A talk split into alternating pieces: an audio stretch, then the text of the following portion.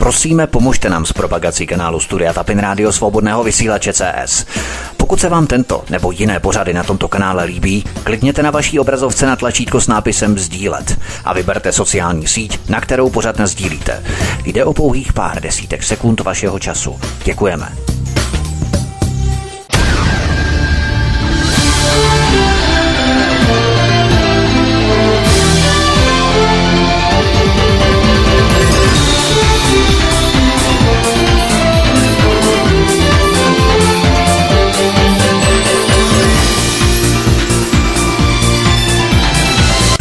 Krásný dobrý večer, dámy a pánové, milí posluchači od mikrofonu svobodného vysílače nebo na kanále Odyssey vás zdraví jako obvykle vítek. Vítám vás při poslechu našeho pořadu. Jsem velmi rád, že jste si nás opět naladili jako každý večer pondělí a středu od 7 hodin, protože dnes tady vítám komentátorku Janu Markovou po nějakém delším čase. Jani, vítej, hezký večer, ahoj. Uh, dobrý večer, ahoj Vítku. Ukrajinizace Česka pokračuje až do míst, o kterých jsme ani nesnili. Český rozhlas uzavřel dohodu o vzájemné spolupráci s ukrajinskou veřejnoprávní vysílací společností. Budou si vzájemně vybírat pořady. Vedle hudebních a literárních to budou také diskuze, rozhlasové hry nebo archivní záznamy. Odkaz číslo jedna v popise pořadu na Odyssey. Co na to říkáš, Jani? Dovedla by si představit třeba i před pár měsíci, že je něco takového u nás možné? To jako kdyby smíchala ukrajinskou vodku s českým pivem. Tak určitě bych si to teda eh, mimo jiné i tohle nedokázala před pár měsíci představit. Hlavně nevím, jako proč vůbec eh, by se do českého veřejnoprávního rozhlasu měla míchat nějaké ukrajinské vysílání. Jo? Já si myslím, že tady máme spoustu jiných kanálů, to znamená různé streamy, různé internetové vysílání, které bez problémů může samo o sobě prostě z té Ukrajiny to vysílání Ukrajincům přenášet. Jako proč se tohle to má míchat eh, do českého rozhlasu, který mimo jiné teda platíme my všichni pomocí výpalného a pomocí teda eh, těch poplatků povinných a zařazovat to do vysílání a ještě s odůvodněním nějaké kulturní výměny mezi Českou republikou a Ukrajinou, ale zároveň potom, jak si pod čarou tam e, napsat, že cílem je přenášet informace o válce Ukrajincům v Česku, tak to si úplně dovedu představit, jakou ideologickou linku teda bude ten český, česko-ukrajinský rozhlas přenášet. To, jako mně tohle přijde naprosto teda neuvěřitelná věc. Tam jde o kompatibilizaci toho narrativu s českou vládou, který procesuje samozřejmě, protože také nechápu, proč to není právě, jak si říkala, zajišťované v rámci nějakého privátního charakteru na privátní úrovni, soukromé úrovni, mezi nějakými organizacemi, společnostmi, které by si mohly financovat. Úplně v pohodě by to šlo. Koho vůbec napadlo, že to budou zajišťovat právě v zastřešení právě toho veřejného právního režimu. Jo? To mě na tom fascinuje, protože jak k tomu přijde právě ten koncesionářský soustrastník, když vlastně za naše peníze do nás bude hustit veřejnoprávní rozhlas, propagandu, cizí země. Ona už nestačí ta česká vládní propaganda, ale dokonce už i propaganda cizí země, protože co to je? To je propaganda. Pokud eh, se válka zprostředkovává ústy a očima jedné země, no tak to je jednoduše propaganda, že to není nic objektivního. Tak za naše peníze v podstatě budeme přijímat nějaké ukrajinské diskuzní pořady a tak dále. Koho to zajímá? No, no přesně tak, jo. A pokud to teda oni zdůvodňují tím, že tady těch Ukrajinců je jako velká část a nemají, nemají možnost sledovat uh, vysílání od nich. Já si myslím, že za prvé to je teda hloupost. Vlastně protože tam... internetu to určitě nemají, že jo, samozřejmě. Ano, a navíc tam samozřejmě normálně televize, rozhlasy, všechno funguje. Jo, to jako není spálená země, kde by nefungovalo vůbec nic. Tam to prostě na té, na té západní Ukrajině to normálně všechno funguje, všechno jede. Pokud máš satelit nebo pokud máš internetové vysílání, můžeš to normálně, normálně naladit. Jo. A i to zaštiťování se tím množstvím a tou menšinou mi přijde naprosto, naprosto jako úplně mimo, jo, protože to bychom teda potom mohli už uh, udělat vysílání pro Větnamce, speciální romské vysílání, jako přenos Indie, jo, nebo já, já vůbec jako nechápu, to je, není nic jiného než uh, válečná ukrajinská propaganda, to jako žádný jiný podle mě smysl nemá. To je neskutečné, jakým způsobem vlastně oni hospodaří s našimi penězi. Ale oni nejenom, že vlastně vysílají média, televize naprosto běžně z Ukrajiny, jak si říkala, to vůbec není žádná spálená země, ale naopak oni tam dokonce i jezdí. Já mám právě známého, který chodí do práce s ukrajinskou uklizečkou jednou, která tam poklízí. Fajn, pracuje, OK. Ale ona právě říkala, že jede za dcerou na Ukrajinu a ještě na východ, ne kdyby to byla západní Ukrajina, nějaká Halič, jo, nebo Lvov, nebo něco takového. Ona to byla Charkov. Ona jede do Charkova na návštěvu za svojí dcerou. Já tomu nerozumím, tak kde je ta válka? Nebo samozřejmě, že tam válka, to nespochybně, nikdo nespochybně, že tam válka. Ale jak můžou jezdit do země, kde je válka, tak přece proto jsou tady uprchlíci, proto mají status uprchlíka jako země nebo Evropy, která je chrání před tou válkou, ne? Já jsem tam osobně nebyla, takže já těžko můžu posoudit, jak to vypadá v Charkově, ale zároveň teda těch informací už je tolik a tak dramaticky se liší od toho, co nám říká mainstream, že určitě na tom něco bude, jo, protože to, co se nám tady předkládá, rozhodně je ideologicky podkreslená pravda a nikoliv ta pravda reálná. A to, jak moc oni se snaží tu skutečnost zkreslit, tak to právě se můžeme dovědět brzo i prostřednictvím Českého rozhlasu, který teda bude nás informovat o válce s Ruskem na Ukrajině a Ukrajince bude informovat v ukrajinštině, o, nebo pomocí toho vysílání v ukrajinštině, co si mají zřejmě tady v Česku i oni myslet o válce na Ukrajině, kdyby náhodou teda ty, i ty jejich informace byly zkreslené. Jo. Mně to přijde úplně jako obousměrně šílený. Taky proč bychom my měli zprostředkovávat nějak abnormální počet uh, pořadů a abnormální kulturní výměnu mezi Českou republikou a Ukrajinou, oproti jiným zemím. No, jo, jako ten, diskriminace jiných zemí, jo. Ano, jako ten český rozhlas a ta česká televize je veřejnoprávní právě proto, aby zajišťovala tu vyrovnanou informovanost o všech různých možných názorových proudech, kulturních, národnostních, já nevím čem všem ale tady se už normálně regulérně říká, my tady upřednostníme ukrajinské vysílání před jakýmkoliv jiným, třeba jak jsem říkala před tím větnamským, to je jedno, větnamská většina je tady, teda menšina, pardon, je tady taky výrazně zastoupená a, a tady už se nepočítá s tím, že by to zřejmě bylo kdy jinak, jo, to je, to je taky další věc. Tady podle těch všech kroků, který se tady dějí od školství přes státní zprávu, teď přes ta média, tak já mám pocit, že i kdyby ta válka na té Ukrajině Ukrajině prostě skončila do týdne, tak tady vůbec nikdo nepočítá a ani nechce, aby se ty desítky anebo vlastně stovky tisíc lidí vrátili, vrátili zpátky na tu Ukrajinu. Tady se nám říká, že my je potřebujeme, že bez nich by tady skolaboval náš průmysl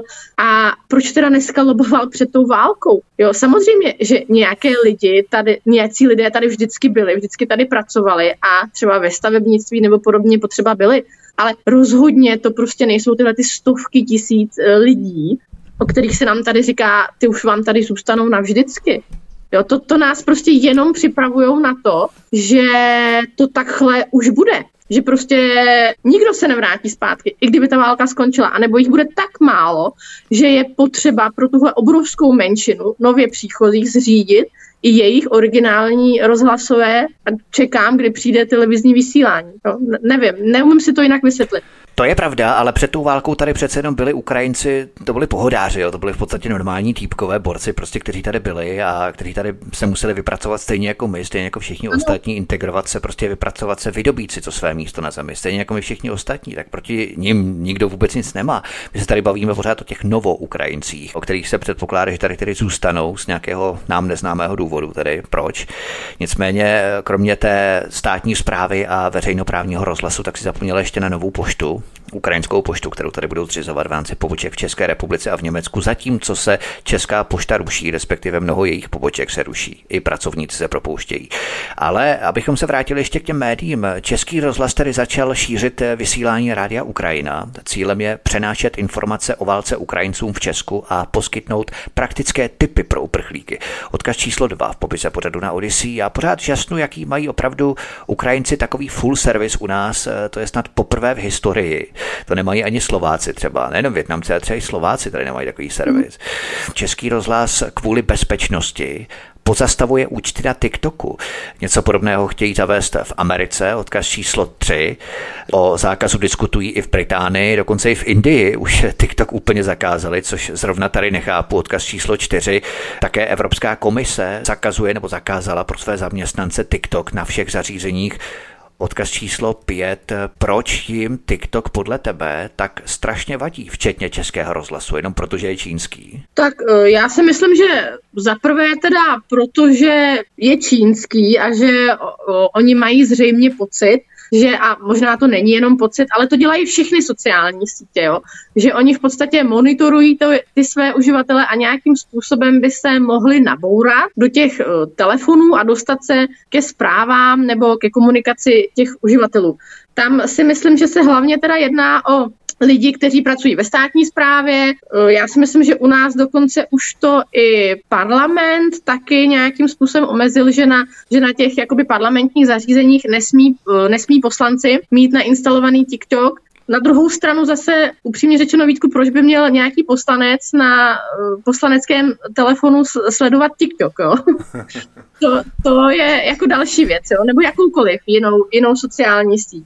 Já jsem si teď maně vybavil Sobotkovi e-maily, protože on komunikoval, že jo, tehdy ještě Bohuslav Sobotka, tak on komunikoval na seznamu v rámci vládních e-mailů a přísně tajných konverzací a komunikací, tak on komunikoval na seznamu a někdo se mu taky naboural právě do toho seznamu hekřiňací.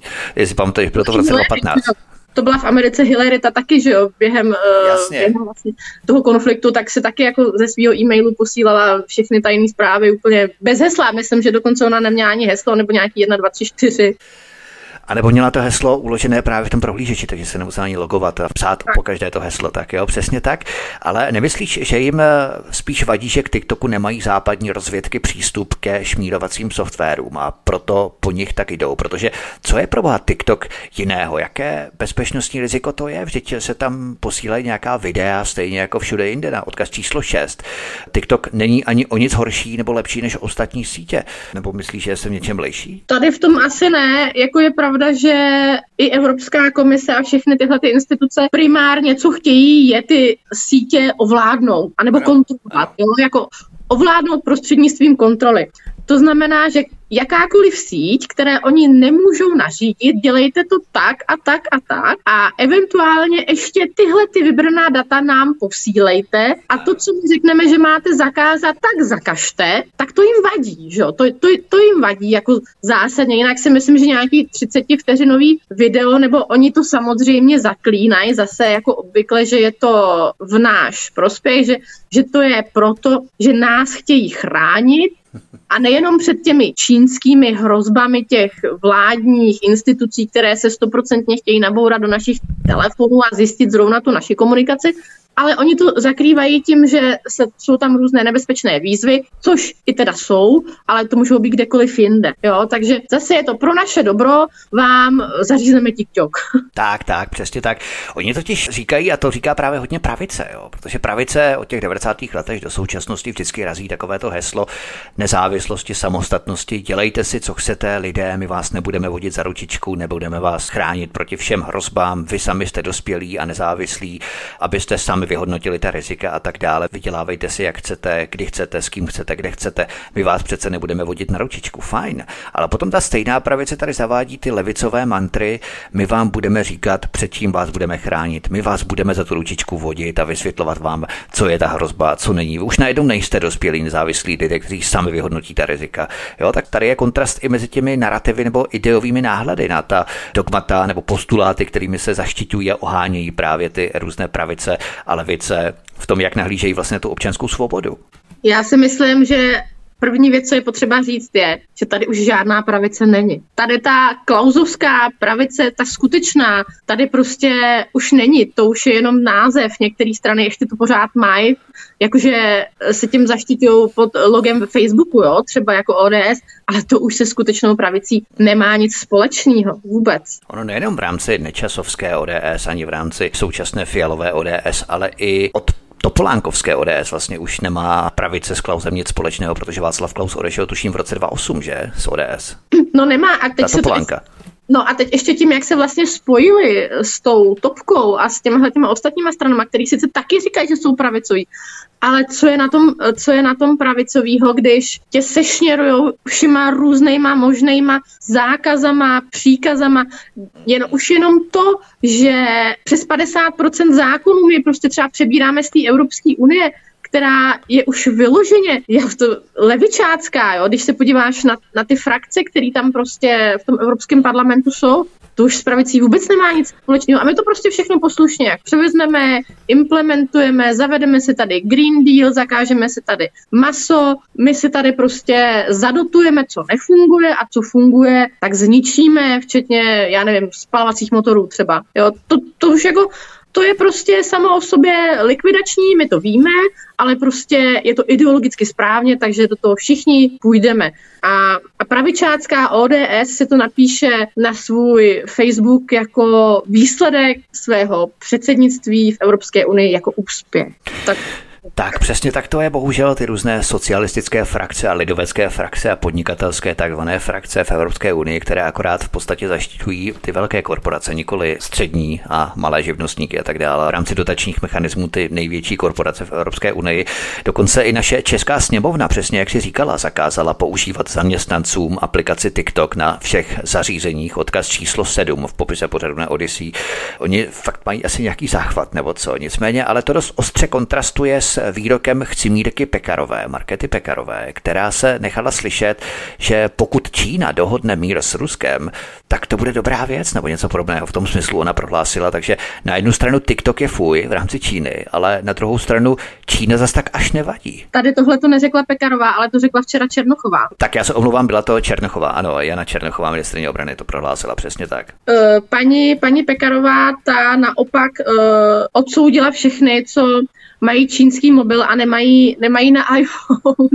vznikly, z toho, vznikly z toho poměrně jako vtip, vtipné, vtipné koláže, protože ona teda tu Čínu ještě pořád jede tu. Já jsem si taky říkala, co se stalo, že paní Černochová tak radikálně ze dne na den vlastně změnila tu ideologickou linku od toho, kdy celá vládní delegace ve vládním speciálu s pohoštěním za 250 tisíc letí na Tchajvan, aby naštvala Čínu a ukázala tu naši správnou protičínskou politiku, ten náš správný protičínský postoj, a najednou by nám nevadilo, že Čína dohodne mír s Ruskem, aby na Ukrajině byl za téměř každou cenu, tak někdo, někdo, tady, měl, někdo tady měl asi špatný noty. Buď paní Pekarová, anebo mezi tím, mezi tím přišly nějaké jiné a paní Černochová to přes noc upgradeovala na to, že Čína už není tak úplně fuj. Jsem sama zvědavá, co z toho nakonec bude, protože to byl jako velmi zajímavý obrat. To byl velmi zajímavý obrat v rámci té Číny, to nikdo opravdu nechápe. Po Tajvanu si Pekar udělala za státní peníze turistický výlet do Jižní Koreji také, kde vyžebrala léky pro Česko, takže vyměnila závislost na jednom za závislost na druhém, ale obojí přes půl planety. No ano, jako tady principiálně je úplně špatně, že my místo toho, abychom řešili nějaký nedostatek čehokoliv, co nejblíž našemu území, i teda pokud to vezmeme s ohledem na ten jejich Green Deal, jo, kde nás chtějí... A uhlíkovou to... stopu, samozřejmě. jo, tak teda, když, když už bychom chtěli být jako takhle, jako na té lince, ale prostě ona jela do Jižní Koreje dojednávat léky, které chybí v České republice už od loňského roku a konkrétně antibiotika a antibiotika pro děti. Ale uh, místo toho, aby jsme se třeba orientovali na Polsko nebo, nebo na Maďarsko a pokusili se teda spolupracovat s těmito státy v rámci nějaké té rozpadající víceméně V4, tak ona jede prostě do Jižní Koreje, ale co si myslíš, jo, jako pokud by byl zase nějaký problém, zase nějaká prostě další krize, tak myslí, jak, jak my, jaké páky máme na ty Jižní Korejce, aby nám v případě nedostatku poskytli právě ty léky někam do východní Evropy, do České republiky, místo toho, aby si je nechali třeba pro sebe. Podle mě tohle to je úplně špatně, jo. Navíc my když eh, teda jsme takový obroští nebo velcí kamarádi s Amerikou, pořád je nám to vnucováno, že oni nás tady zachrání, oni strašně jim na nás záleží, oni prostě nám tady téměř zdarma dodávají, zbra- budou dodávat zbraně, což samozřejmě není pravda, jo.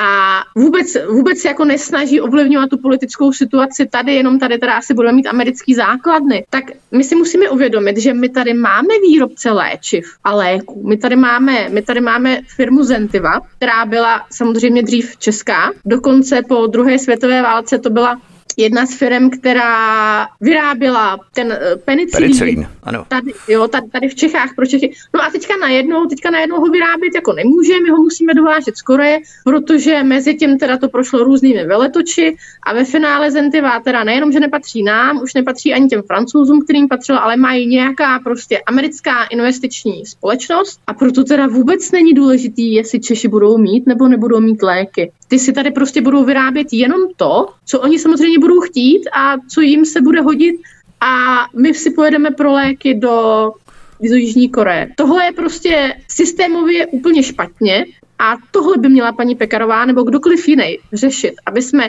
my měli základní věci, jako jsou léky, potraviny a energie, aby jsme prostě, když už teda ne vyloženě na svém vlastním území, tak je mít aspoň co nejblíž a mít možnost co nejvíc ovlivnit kdy se k nám dostanou a za jakých podmínek se nám dostanou a nic jiného by nemělo být v našem zájmu víc než naše lidi. Já si myslím, že jeho Korejci se musí až za příkou popadat, protože vlastně oni vidí, jak jsme naprostí idioti. Že my nedokážeme nejenom si ty léky sami vyrobit, což je úplně standardní, oni to dokážou někde v Jižní Koreji, ale my ve vyspělé Evropě to nedokážeme ani sami pro sebe vyrobit, ani zabezpečit od sousedních zemí, aby nám tyto léky dovážely. A necháme si pro ně poslat až někam do Jižní Koreje. Oni se musí opravdu za popadat. Jo. No, no samozřejmě, protože eh, podívej se, jak velká je ta Jižní Korea a jak velká je třeba východní Evropa. A jeho Korejci to dokážou. Pan Válek s paní Pekarovou si u toho dělají šest selfieček, jak jsou úžasný. A ještě další věc je, ten kontrakt na ty léky, to není jako, že nám chybějí léky od října a tak teda to dojednali teď. Ne, ty léky tady budeme mít možná na podzem. A mezi tím si tady máme asi chroustat vrbu, nebo já nevím, jo, jako v čem jsou nějaké antibiotika to, jako to je prostě absurd, absurdní. Kopřivové zábaly. No, že se tím vlastně ještě jakoby chlubí, jo. Místo toho, aby jako sklapli uši a řekli, že tohle je hrozný, no tak dobrý, tak to teda nějak ten výparek teď vykryjeme a budeme pracovat na tom, aby to bylo jinak, tak se pochlubí tím, že jsme jeli do Jižní Koreje hmm, hmm. a vyjednali jsme pro vás na podzim příští léky, tak teda nevím. Ale zajímavé, v čí zájmu to dělají, jestli to dělají opravdu tak, že jsou tak tupí, a nebo jestli to je v něčí zájmu, protože v něčím zájmu já bychom si ty léky tady u nás nevyráběli. Pak, když to má Zentiva, pak, když to mají Američana investiční fond, pro ně se to zrovna nehodí, není to zrovna business model, který si naplánovali na tento rok, tak ten business model musí sanovat a suplovat potom někde jinde, naši političtí představitelé, anebo je to přímo v nějakém zájmu, já nevím, v čí zájmu to je vlastně, abychom neměli soběstačnost v rámci výroby léků tak asi abychom neměli soběstačnost v rámci ničem, nejenom jako v rámci výroby léku, jo? protože když je na tobě někdo závislý s čímkoliv, tak v podstatě, ale to se může vztáhnout nejenom na nás, to se může vztáhnout na celou východní Evropu, to konec konců můžeme vztáhnout třeba pro všechny ty Ukrajinofily i na Ukrajinu, jo. Prostě když je na tobě nějaká země v něčem závislá, tak ta země vydělává jenom na to, aby tobě mohla zaplatit to, co ty draho prodáš. Hmm. Takže samozřejmě, jo, jako já se nemyslím, že by to bylo vyloženě nějaká konspirace, nebo tak to je, jak ty říkáš, business model prostě.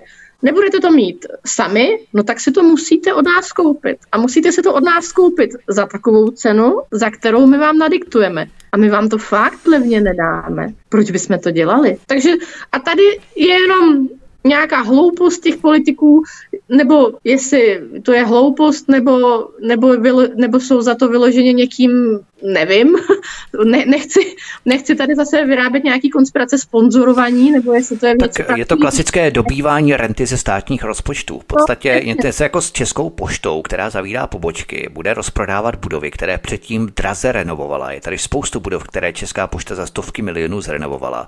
Teď tyto lukrativní budovy budou samozřejmě prodávat svým kámošům, přízněným mafiánským skupinám s vládou a tak dále. A Česká pošta samozřejmě ostrouhá, ostrouháme i my v rámci peněz, které do toho státní Česká pošta nadspala. Je to úplně stejný model dobývání renty ze státního rozpočtu. A nejhorší na tom je, že tohle jsou ve většině případů věci nevratné. To vidíš třeba i na zemědělství. Jo? Tady se prostě zničilo zemědělství a teď už nikdo nemá tu sílu ani ty peníze ho nějakým způsobem obnovit. A my už prostě navždycky, nebo navždycky ne, třeba možná ne navždycky, ale na velmi dlouhou dobu budeme závislí na potravinách, z jiných zemí, na, na lécích z jiných zemí. A teďka, teďka přesně jak to říkáš s tou poštou, jo, tady se prostě ze dne na den někdo rozhodne, že zničí českou poštu, no a taky zničí. A, a to samé bylo třeba s českými dráhami. Vlastně, co se tady udělalo s českými dráhami? Tady se rentabilní tratě, které vydělávaly, tak se prostě přenechaly, aby vysoutěžili zahraniční firmy. Takže z Prahy do Ostravy si prostě zajedeš, já nevím, francouzskou Arivou, ale z horních kotěhůlek do, já nevím, nějaký dolní plané, tam tě poveze ztrátová česká dráha. A pak teda české dráhy řeknou, my ty spoje musíme zrušit, protože jsou ztrátové. Ano a ty, ze kterých jsme profitovali, tak ty už nemáme, takže sorry, jako prostě vemte si auto, který stejně nebudete mít, protože prostě na něj nebudete mít a tak choďte pěšky nebo, nebo ne. Mm-hmm. To je model toho státního podniku, který má nějaké lukrativnější a ztrátovější odvětví a ta lukrativnější vydělávají právě na ty ztrátovější. A logicky, když nějaký spoj je frekventovaný jako Praha, Brno, Praha, Ostrava a tak dále, nějaký méně frekventovaný právě různé kotěhulky a dolní plané, tak eh, na tom vydělávají a plus minus to vyjde tak nějak zhruba na stejno. Podobné je to s Českou poštou, kdy jsme byli svědky takových těch žlutých lístečků, že oni nezvonili, máte na poště balík který jste si měli převzít do rukou a tak my se nebudeme obtěžovat, vůbec tam to nebudeme nosit. Přijďte si na poštu, tam si budete šoupat cvičky někde na frontě. To je něco podobného právě i v rámci České pošty, kdy se v podstatě přivádějí tyto státní podniky cukrunt, aby se mohly levně zprivatizovat, zrušit, budovy rozprodat a tak podobně. Ano, ale proto to byl státní podnik a teď možná eh, mě tady někdo obviní z nějakého socialismu nebo z něčeho takového, ale ne, prostě ten státní podnik tady je proto a měl vždycky jako svůj důvod, aby právě protože žádná soukromá firma ti nebude mm, mm. prostě provozovat nerentabilní věc, jako ty. Jo, ale ty tady byly právě proto, aby ty čeští důchodci, ty občané prostě v těch malých vesnicích prostě měli přístup i k té poště. A a tady je další věc, vem si, že vlastně ta Česká pošta tou sítí těch všech poboček a toho všeho vlastně to zajišťovala různé služby i po celém území republiky. A třeba v případě nějaké, teďka jako nějaké krize, jo, nebo třeba, nebo, nebo uh, nějaké, i třeba i té války, nebo čehokoliv jiného, to byla vlastně jediná instituce, která byla naprosto všude a mohlo se třeba jejím prostřednictvím distribuovat něco, jo, jako já teď nevím jako konkrétně co, ale prostě jako něco pro ty občany, co by v tu danou chvíli potřebovali. A teď, podstatné suroviny, potraviny a tak dále třeba. Třeba, jo, prostě jako byly to pobočky, které byly fakt v každé vesnici, byla tam ta poštovní doručovatelka, znali se, a teďka Jasně. ti řeknou, že to můžeš nahradit datovou schránkou, no nemůžeš prostě. A některý lidi to ani, ani nedokážou ve svém věku. Jo. Hovoří komentátorka Jana Marková od mikrofonu svobodného vysílače nebo na kanále Odisí vás zdraví vítek. My si zahrajeme písničku a potom pokračujeme dál v našem povídání. Hezký večer, pohodový poslech.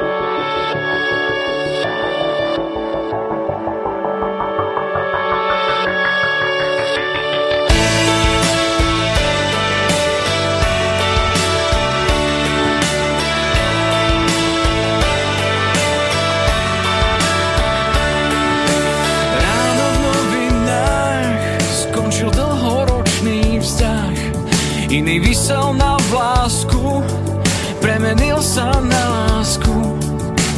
Pány v kravatách občas naháňajú strach. A tí, čo sme nechceli, sú prezlačení anieli.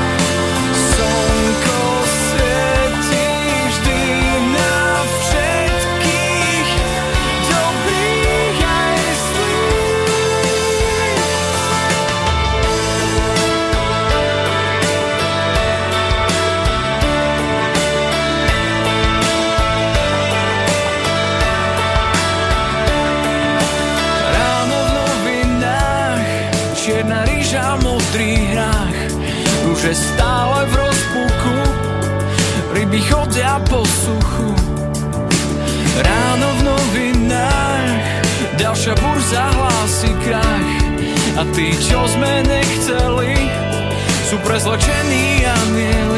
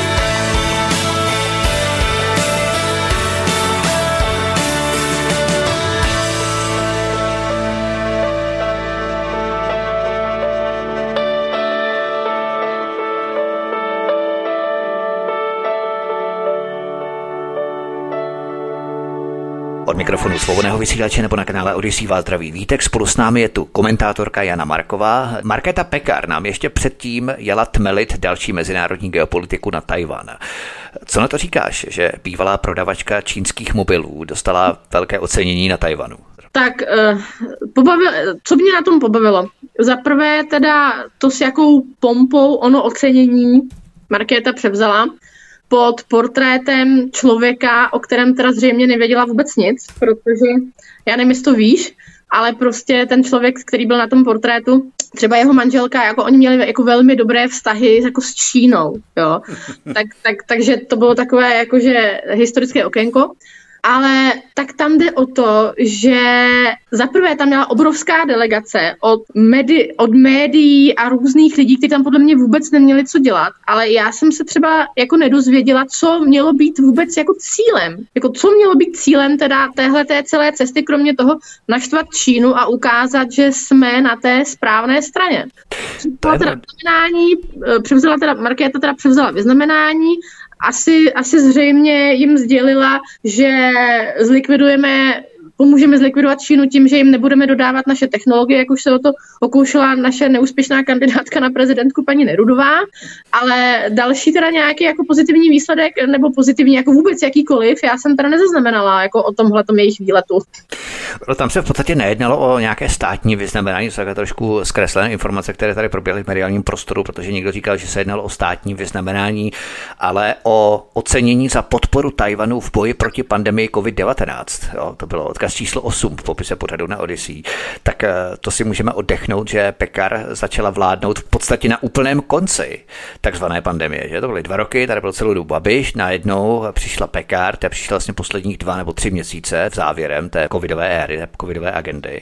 A přesto za to dostala cenu. To mně přijde jako když Obama získal tu Nobelovu cenu míru po pár měsících na úřadě v roce 2009, že vlastně on za tu dobu vůbec nic neudělal a hned byl ověnčený Nobelovou cenou míru, že? A já si prostě potřebovali nějakou cenu prostě předat a úplně nevěděli za co, tak si řekli, tak tohle už je takový neškodný, tak, tak tohle teda, tak tohle teda marketě předáme.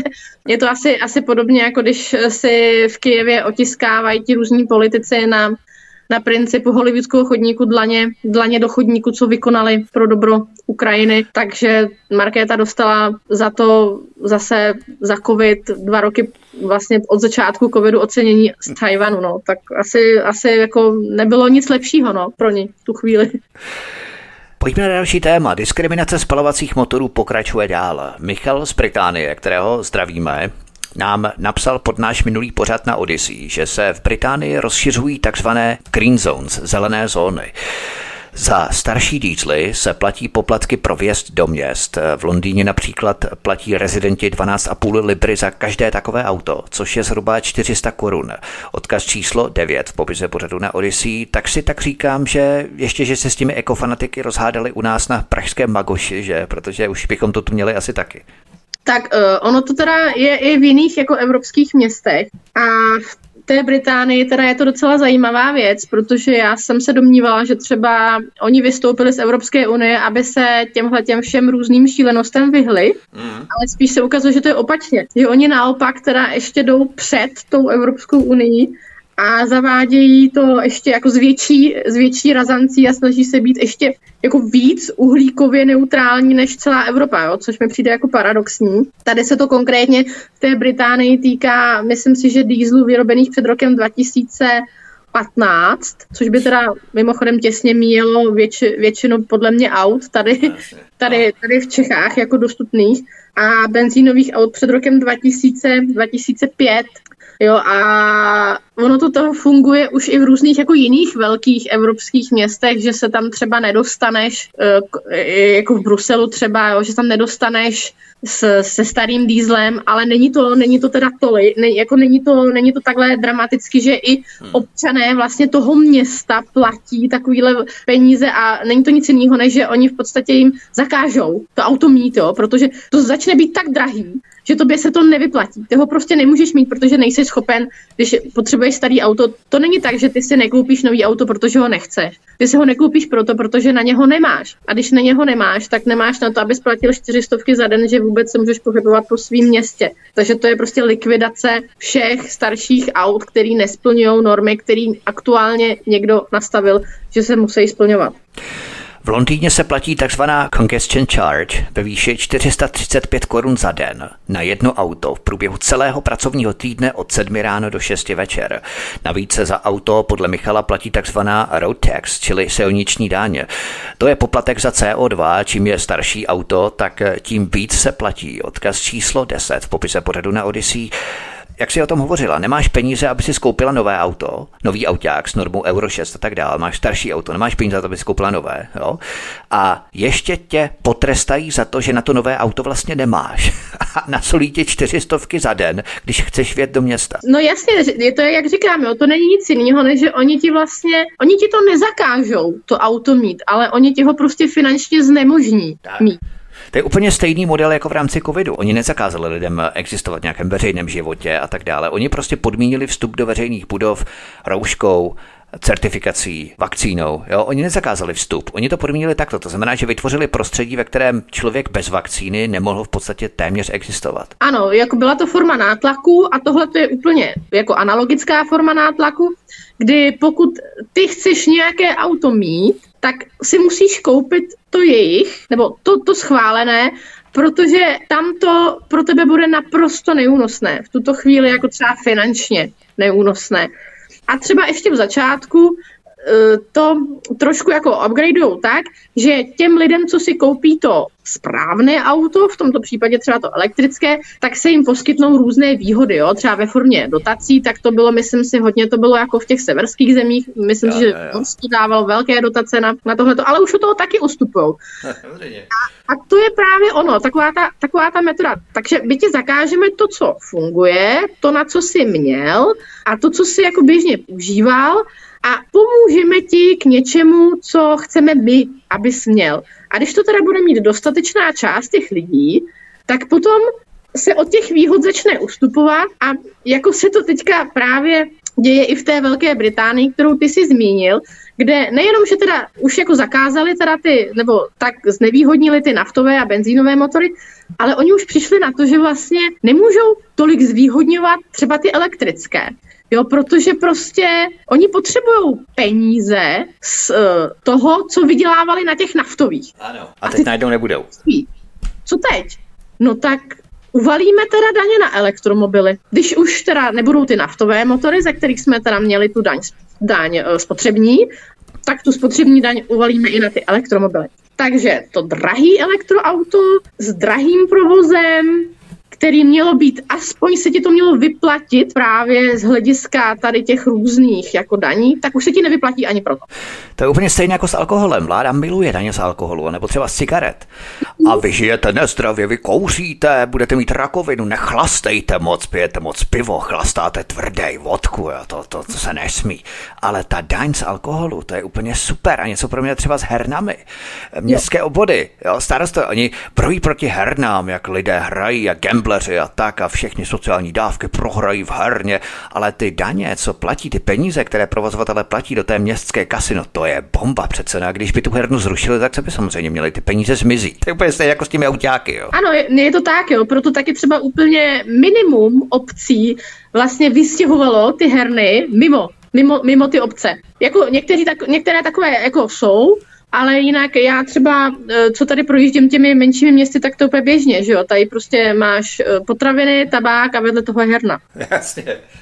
Ale abychom se ještě vrátili k té Velké Británii, tak oni tím chtějí samozřejmě, jak jsi o tom hovořila, oni chtějí přinutit řidiče, aby si pořídili ty správné ideově, správné svatácky, správné aktivistické předražené elektromobily. Fajn, Jenomže samotné elektromobily se budou od roku 2025 také spoplatňovat a to silniční daní. Hovořím o Velké Británii. Odkaz číslo 11, dokonce už se o tom otevřeně hovoří, 25-26. Takže těm zbohatlickým šoférům nebo uvědomělým svazákům, co vybrakují svůj účet jenom proto, aby si pořídili elektroshitbox, jo, elektromobil, tak to bude stejně na nic. Protože oni jim to spoplatní úplně stejně. Jo. To znamená, že oni ty peníze přesně jako tom hovoříme, oni ty peníze potřebují a nejprve nelákají tedy ty lidi na elektromobily a potom je to stejně zdraží a stejně to spoplatní jako ty nafťáky. No samozřejmě, protože jak jinak ty peníze máš do rozpočtu dostat? A oni ti to zdůvodní, že i tím elektromobilem eh, jako samozřejmě zatěžuješ silnice, a potřebují na opravy silnic a prostě potřebují tohleto všechno, že to auto jezdí úplně stejně jako to naftové, ale ta výhoda, kterou jsi měl čerpat, už čerpat nebudeš, protože ty peníze by tam chyběly. A ono se teda jako nejedná o malé peníze, jo? tam se jedná třeba jenom na těch, na těch eh, spotřebních daních spolných hmot o 35 miliard eh, liber. Takže ani ta Velká Británie si nemůže dovolit upřít a nebude si moc o to dovolit žádn, přijít žádná jiná země ani žádná evropská země. A když si vezmeš, pokud se teda oháníme cenou, uh, jako třeba za provoz, tak už teď, co mám kamarády, tak říkají, že vlastně provoz toho elektromobilu, to nabíjení, je dražší než provoz klasického úsporného dýzlového auta. Už jenom to, už jenom to nabití prostě vyjde dráž.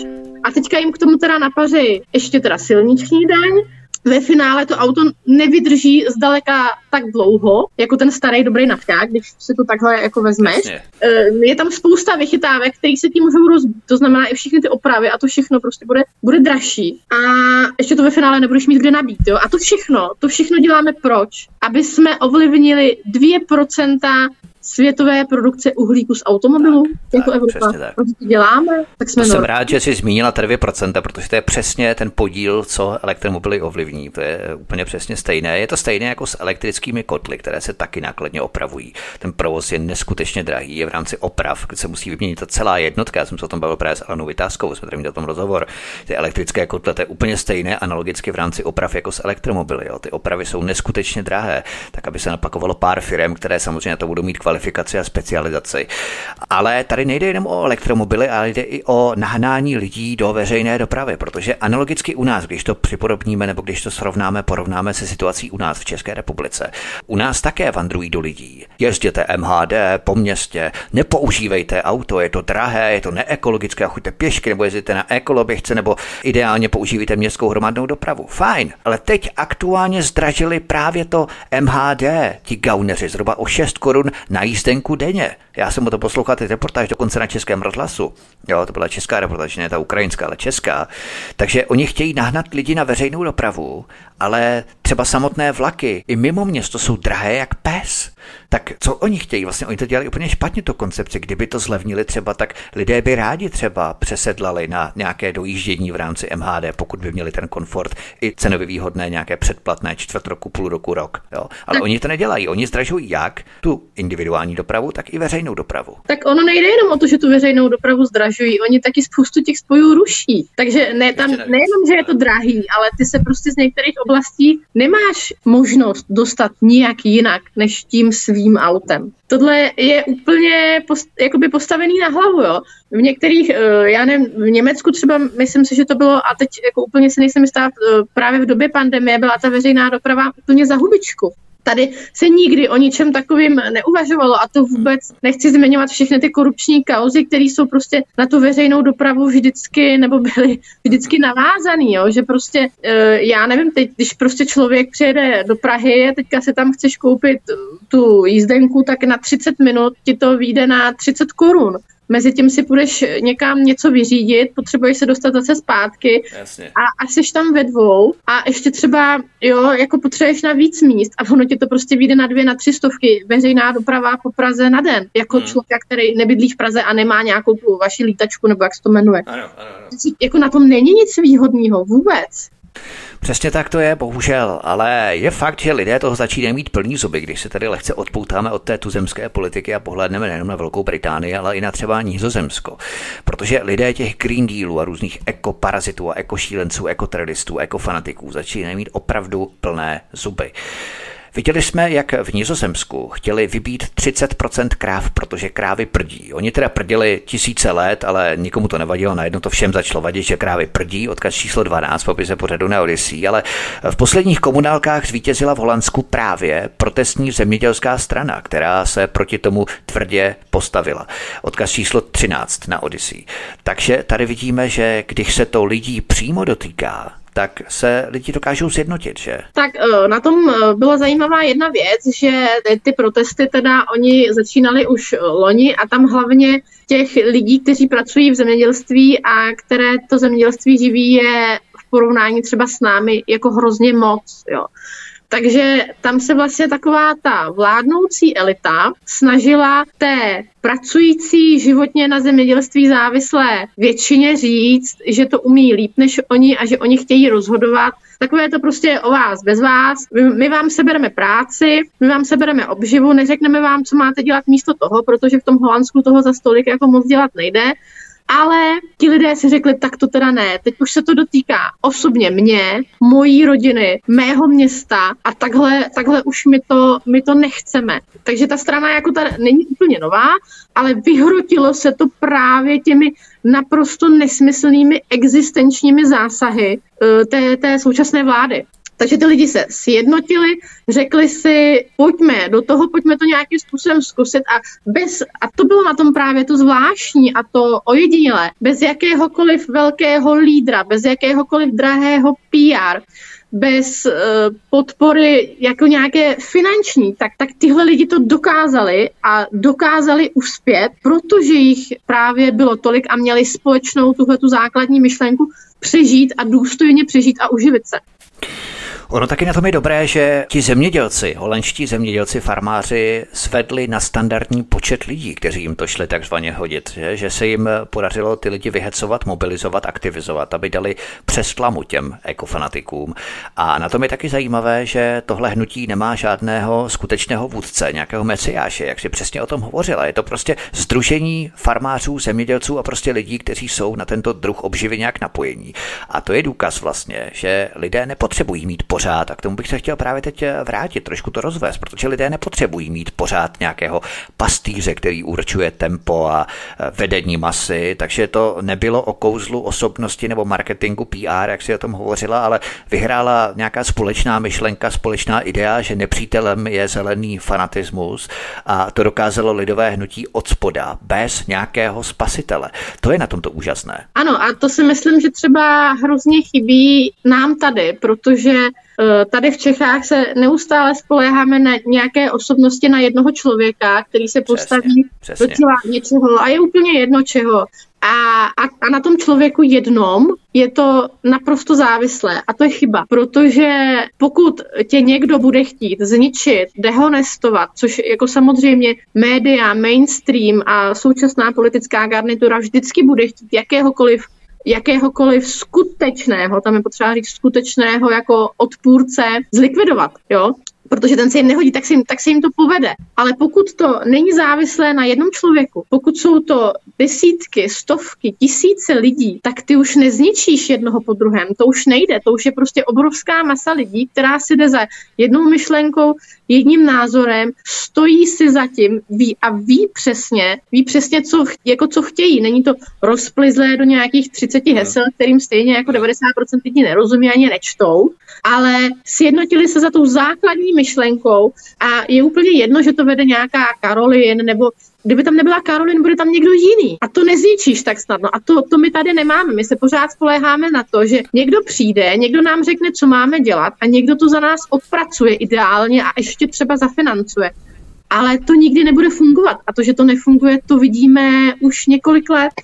To je taky zajímavý paradox a fenomén na, řekněme, možná i střední a východní Evropě, že rádi vkládáme naše naděje, naše tužby, naše emoce do rukou jedné osoby nebo několika osob, o kterých si myslíme, že to za nás vyřeší. Ono to tak eh, nikdy není, protože ti lidé, ti příchozí mesiášové vždycky sledují samozřejmě svůj vlastní prospěch, eh, své vlastní napojení na ten systém. Oni ten systém nechtějí měnit, ale chtějí se na ně pouze napojit a využít k tomu právě pěšácké masy, které jim k tomu dopomohou. A je to něco podobného jako sjednocování se pod myšlenkou třeba důchodu. Snižování mhm. důchodu, valorizace důchodu v České republice. Měli jsme tady eh, demonstraci odborů před několika dny, před týdnem a více. A v Česku chtějí nejenom v rámci valorizace důchodu, to je jedna věc, v rámci těch tisíc korun za jeden měsíc od července, ale chtějí také zvýšit hranici věku odchodu do důchodu na 68 let, odkaz číslo 14 v opise pořadu na Odyssey. To jsme probírali minule, ale možná každý slušný důchodce u nás zemře i hned v okamžiku, kdy má nárok na vyplacení důchodu. Asi, že jsem morbidní, ale skoro až pravdivé, bych řekl. No, nebo skončí na LDNC a to jsem teda teďka třeba ještě viděla taky zajímavou myšlenku, že oni chtějí spoplatnit i ty LDNky pro ty důchodce. No pro ty lidi. Tak. Jo, že... A ještě si platit zdravotní pojištění v důchodu bych chtěl, ne? Mám takový pocit ještě. no, to, prostě, to, je, to je naprosto šílené. Jako tady mně přijde, že jediným eh, cílem tady toho státu je, aby se z toho důchodu zaprvé nedožil a ještě ideálně to všechno, co ti zbylo, nebo co směl, tak do toho důchodu o něj přišel, o to, o to přišel, jako jo, třeba formou daní, daní z nemovitosti a podobně, a nebo jim to musel odkázat, nebo já nevím, prostě vždycky jako ten důchod, důchod tady je taková zvláštní jako věc, že tady se podařilo postavit vlastně pracující lidi, mladí lidi proti důchodcům. Tady se z důchodců udělali nepřátelé tady toho státu, který v podstatě parazitují na těch mladých lidech a na těch pracujících lidem, lidech a berou jim ty peníze, které by jim jinak zůstaly. To je rozeštvávání generací. O tom jsem se bavil s Míšou Jilišovou, Evou Hrindovou právě. My jsme se bavili o fenoménu rozeštvávání generací, kdy v podstatě tady se vytváří uměle hloubené příkopy na těchto rozdělovnicích, na těchto průsečících, na kterých se nikdy nemohou lidé shodnout. Vytvoří se tady ta dělící linie v podobě těch generačních rozdílů ti staří nám ubírají peníze, ti parazitují na tom státním systému, už jsou moc starí, tak by asi měli zemřít, nebo já nevím, dobrovolně eutanázovat, jo. A učí ty mladé takto uvažovat, jo. A samozřejmě ještě ideálně, aby ještě volili v 16 letech, jo. To je právě to hloubení příkopu v rámci generačního rozeštvávání, to je ten problém. Ano, a těm mladým lidem, oni mají pocit, že jim, ano, jak přesně říkáš, generační rozeštvávání, že jim ty důchodci něco ubírají, ale oni prostě místo toho, aby uh, jsme jim vždycky, vlastně vždycky v historii měli lidé starší generaci v úctě, protože to byla ta generace, která vlastně těm mladým něco předala, něco zanechala a díky nich vlastně ti mladí lidé tady mohli fungovat a třeba studovat, studovat na školách. Jo. Vy... zadarmo, všechno měli zadarmo, fakt ani studovali, tak tady měli zadarmo je to studium. A kdo to platil samozřejmě? To platili ti, kteří jsou teď v důchodu. Ano, jo, to, to máš vlastně, když by vlastně ten člověk na té, na té vysoké škole nebo kdekoliv řekl, já nechci platit důchodcům důchod, tak by ale třeba, tak bych třeba ale já z pohledu jako teda pracujícího člověka řekla, ale já vám nechci platit vaše studie, mm, já nevím, teďka fluidního pohlaví brouků.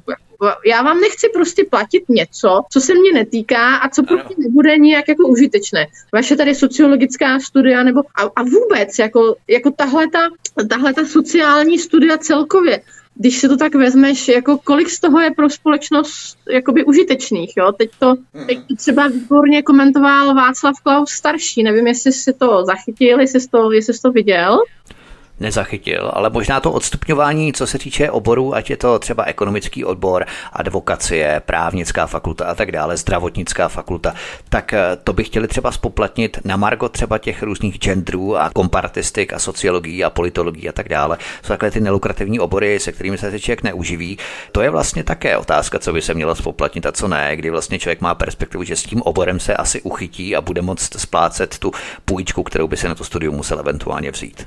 Eh, určitě tohle je jeden z těch aspektů a já bych eh, si myslela, že by, nebo já bych byla pro, aby se to vlastně počítalo podle toho, jak uh, užitečné to může pro tu společnost být. Jo? Teď vem si, že třeba ty humanitní studia, co to je? Prostě nedostaneš se nikam na žádnou školu, která má nějaký smysl, ale zároveň se ti teda ještě nechce odpoutat od té maminčiny sukně, od toho komfortu, který máš doma, prostě kde ti maminka vypere, navaří, zaplatí ti bydlení, ty máš jedinou starost mít svůj iPhone a hezky vypadat, no tak půjdeš na nějakou vysokou školu, kde tě vezmou. A, a kde tě vezmou? No, někdy do toho nemusíš moc umět, když se nedostaneš na nějaký ten obor, kde toho jako hodně umět musíš. Takže za na, na další tři nebo čtyři roky upíchneš na nějakých humanitních studiích, většinou třeba úplně zbytečných a někdy dokonce bych řekla třeba pro tu společnost jako takovou škodlivých, jo? což je vlastně paradox, mm. že, že my si platíme něco, z čeho nejenom, že nebudeme mít žádný užitek, ale ještě zároveň nám to jako ve finále bude škodit, protože tyhle ty lidi s těma těma studiama No kde se zase uplatní? Oni se nemůžou uplatnit v normálních oborech. Oni se uplatní buď to ve státní správě, kde se pro ně vymyslí nějaká pozice, protože je potřeba je někam dát, když máš přece ten titul, anebo v nějakých neziskovkách. Takže zase, oni prostě budou dál sát to státní vemeno, abych tak řekla, a peníze těch, kteří skutečně něco vytváří a skutečně pracují a není to vůbec k ničemu. A oni se uplatní přece jen, oni se uplatní ve skladu, v tom supermarketu, hypermarketu, tam u bůčku vzadu, nebo na salátech, někde v lahůdkách, oni se uplatní. A nebo třeba jako číšnici na baru, jo, oni se uplatní. Na to si chtějí právě přivízt ty Ukrajince. jo, to je pravda, to je pravda. Česká vláda dokonce vymyslela slogan pro svou důchodovou reformu až si pro mě přijdou funebráci, nebudu doma, budu v práci. Bohužel, jinak se ale Pirát Lipánek rozplýval nad europoslancem Zdechovským, že poslal další peníze na Ukrajinu, odkaz číslo 15, popise pořadu na Odyssey, takže ty peníze tady jsou, akorát ne pro české důchodce, ale pro něco úplně jiného. A tak oni tady třeba ani nejsou, my si je půjčíme. My si je přece můžeme půjčit. My si můžeme půjčit miliardy na Ukrajinu, my z toho můžeme potom splácet úroky, my si můžeme půjčit miliardy na to, aby jsme se mohli poplácat po rameni, že jsme se odstřihli od ruského plynu, aby jsme si ho koupili takhle přes čtyři zatáčky přes Německo. Jasně.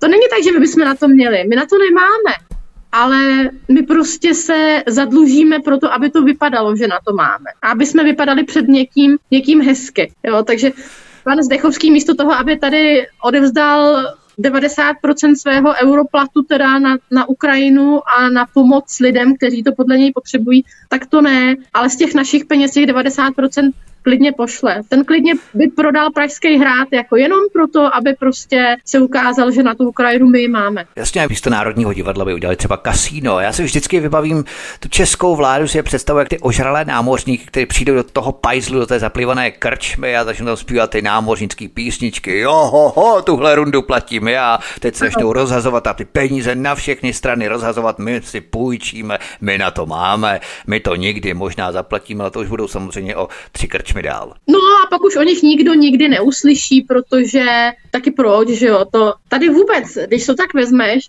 tak tady vlastně neexistuje žádná dlouhodobá ani politická, ani ekonomická koncepce, ale to je, to jako není jako jenom zase na téhle vládě, to je vůbec jako napříč napříč těmi roky zpátky. Já nevím, jestli to víš, ale třeba v Americe tam mají takový zajímavý úřad, jmenuje se to úřad strategického plánování. A to si myslím, že cokoliv strategického nám tady v České republice chybí, jo, protože my děláme rozhodnutí ze dne na den a už neřešíme, nebo takhle, z volebního období na volební období. A už neřešíme, co bude po nás. Po nás potopa. Nás to nezajímá. My to sice ano. A, a kdo to pak bude řešit, to je nám jedno. To sice ano, ale nevím, jestli v té Americe taky něco strategicky plánují, protože v jakém stavu jsou tam třeba ty železnice, jak tam teď se vyboraly ty vlaky, jak tam vykolejily. Vysypala nějaká ta chemická látka, jak jsem vylila, byl z toho hrozný průšvih, a tam všechno bylo, jo, tak eh, prý železnice jsou tam v neskutečném stavu, jo, tak nevím, jestli tam něco opravdu strategicky plánují v té Americe zase. Já jsem to myslela spíš jakoby na té státní úrovni, jo, že my prostě Jo, uh, byrokraty možná strategicky plánují, to jo.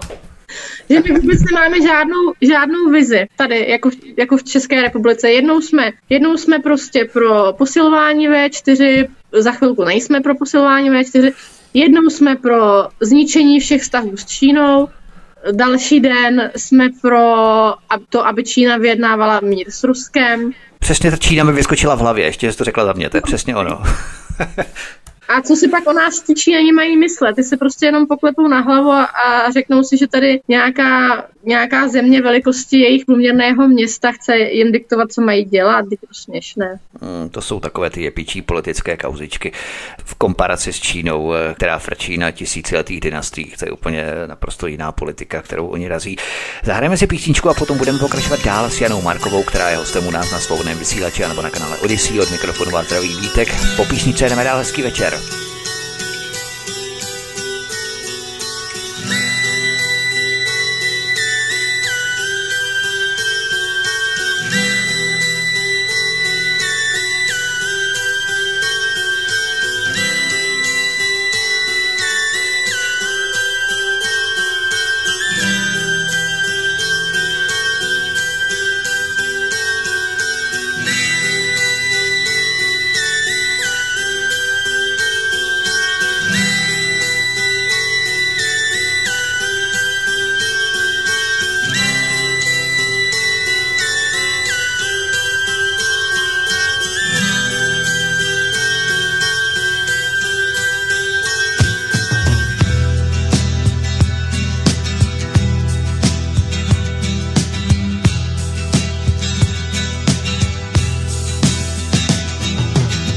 Seděl u pramene vodu jako déman, bral jsem do dlaní a pil.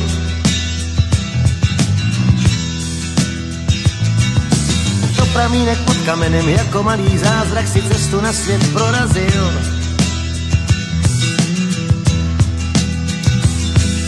Chtěl bych všem zprávu dát, co všechno se tu může stát že dnes jsem seděl u pramene vodu jako démant, bral jsem do dlaní a byl.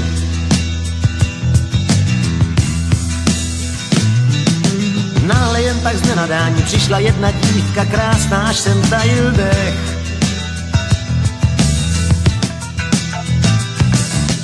A docela bez dráhání sedla si do stínu tam, co byl nejměkčí mech.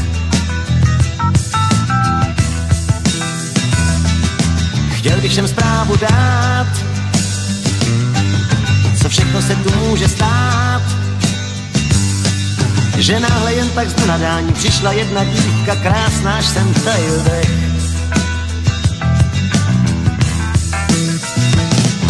Všechno dosvědčí mi modré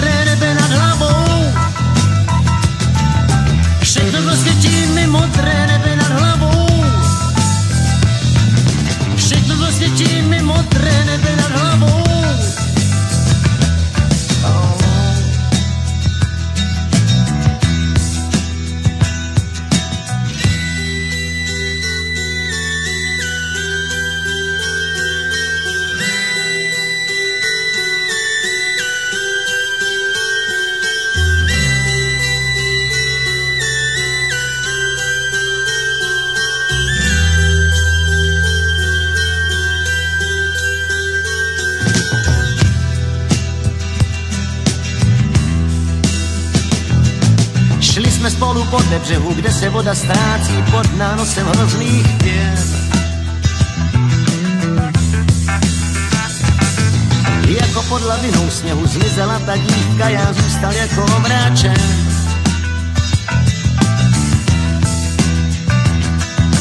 Chtěl bych všem zprávu dát, co všechno se tu může stát.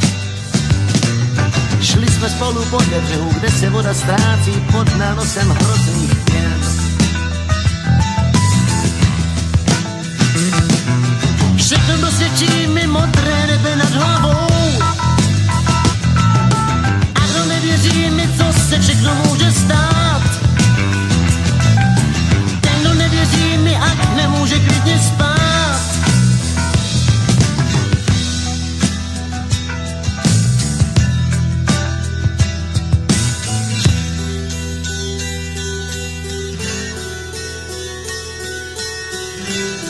Od mikrofonu svobodného vysílače anebo na kanále Odisí vás zdraví Vítek. Spolu s námi nás naším vysíláním provází Jana Marková, ale zase Rada Evropy třeba je prý znepokojená potlačováním protestů ve Francii proti jejich důchodové reformě. Odkaz číslo 16 popise pořadu na Odisí, tak můžeme být rádi, že bruselské oko občas zamrká, že? ale je to docela takové zajímavé, že zrovna francouze kritizuje Brusel za nějaké nepřiměřené zásahy, jak tam prochází po hlavách demonstrantů asi ti policisté, nebo nevím, tam přesně dělají, to je opravdu ohromné. Já jsem uh, ty videa viděla, uh, tam si myslím, že oni to kritizují proto, protože to prostě kritizovat musí, jo. Tam úplně už to, tohletu míru toho násilí asi schvalovat uh, jakoby oficiálně nelze, Otázka je, co prakticky se proti tomu dělá. No vůbec nic. Tady se řekne, že to je fuj, ale zároveň se neřekne, no tak to nedělejte. Jo, tady prostě nikdo nepřijde z Evropské komise, tady Uršula nezaletí za Macronem a neřekne mu, ty musíš ty protesty nechat proběhnout tak, jak, protože to jsou legitimní protesty. Ne, to samé bylo u těch žlutých vest. Tam, tam v podstatě ta míra toho násilí byla obdobná a stejně, stejně se nestalo vůbec nic. Jo. Nějakým způsobem to teda potom vyšumělo a přetavilo se to me, mezi, nebo mezi tyhle ty další protesty, které, teda, které, jsou, které tam teda vidíme teď. Jo. Mě by zajímalo, jestli skutečně nějakým způsobem oni zacouvají s tou reformou nebo ne, protože to neustává. Tam to násilí, tam to násilí a ty násilnosti jsou v podstatě každý týden ta vláda z nich opravdu musí mít strach. A to je právě nějaké to přísloví, no průpovídka, kterou jsem kde si zaslechl, že vláda musí mít strach z občanů, ne občané z vlády. A to je přesně ten typ, který se razí právě v Paříži, respektive v celé Francii. Nicméně, když jsme u těch důchodů, tak co říkáš na tu kauzu vydírání Jurečky s bývalým ředitelem úřadu práce Viktorem Najmonem? Jurečka měl Najmona vydírat kvůli jemu odmítnutí jmenovat na vedoucí pozici nějakého Jurečkova kámoše, či co? Odkaz číslo 17 popise pořadu na Odyssey. Eh, nějak se nám ty kauzy vládních gaunerů po dozimetru množí, že? Tak otázka je, jestli se množí, protože jsou odhalené, anebo jestli se množí proto, protože už jich je prostě tolik. A já jsem přesvědčená, že to je ten druhý případ.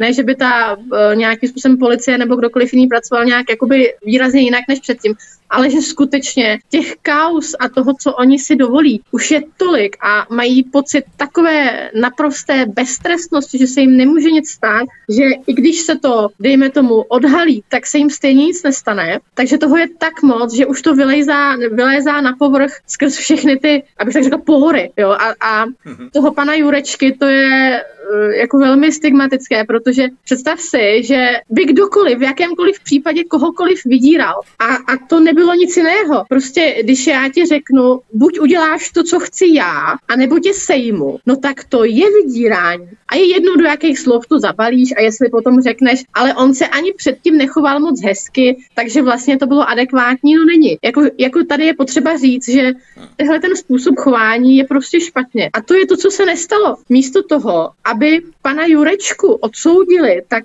se ho snažili všichni, včetně Fialy, obhajovat, že ten Najmon stejně předtím nepracoval úplně dobře a proto je teda v pořádku, že pan Jurečka mu nabídl úplatek a co to bylo zase jiného než úplatek, když mu vlastně řekl, že buď odstoupí a on se s ním nějakým způsobem jako hezky vyrovná, anebo vydírání, když neodstoupíš, no tak tě prostě zlikvidu, skončil. Jak je možné, že tohle jako chování někdo obhajuje?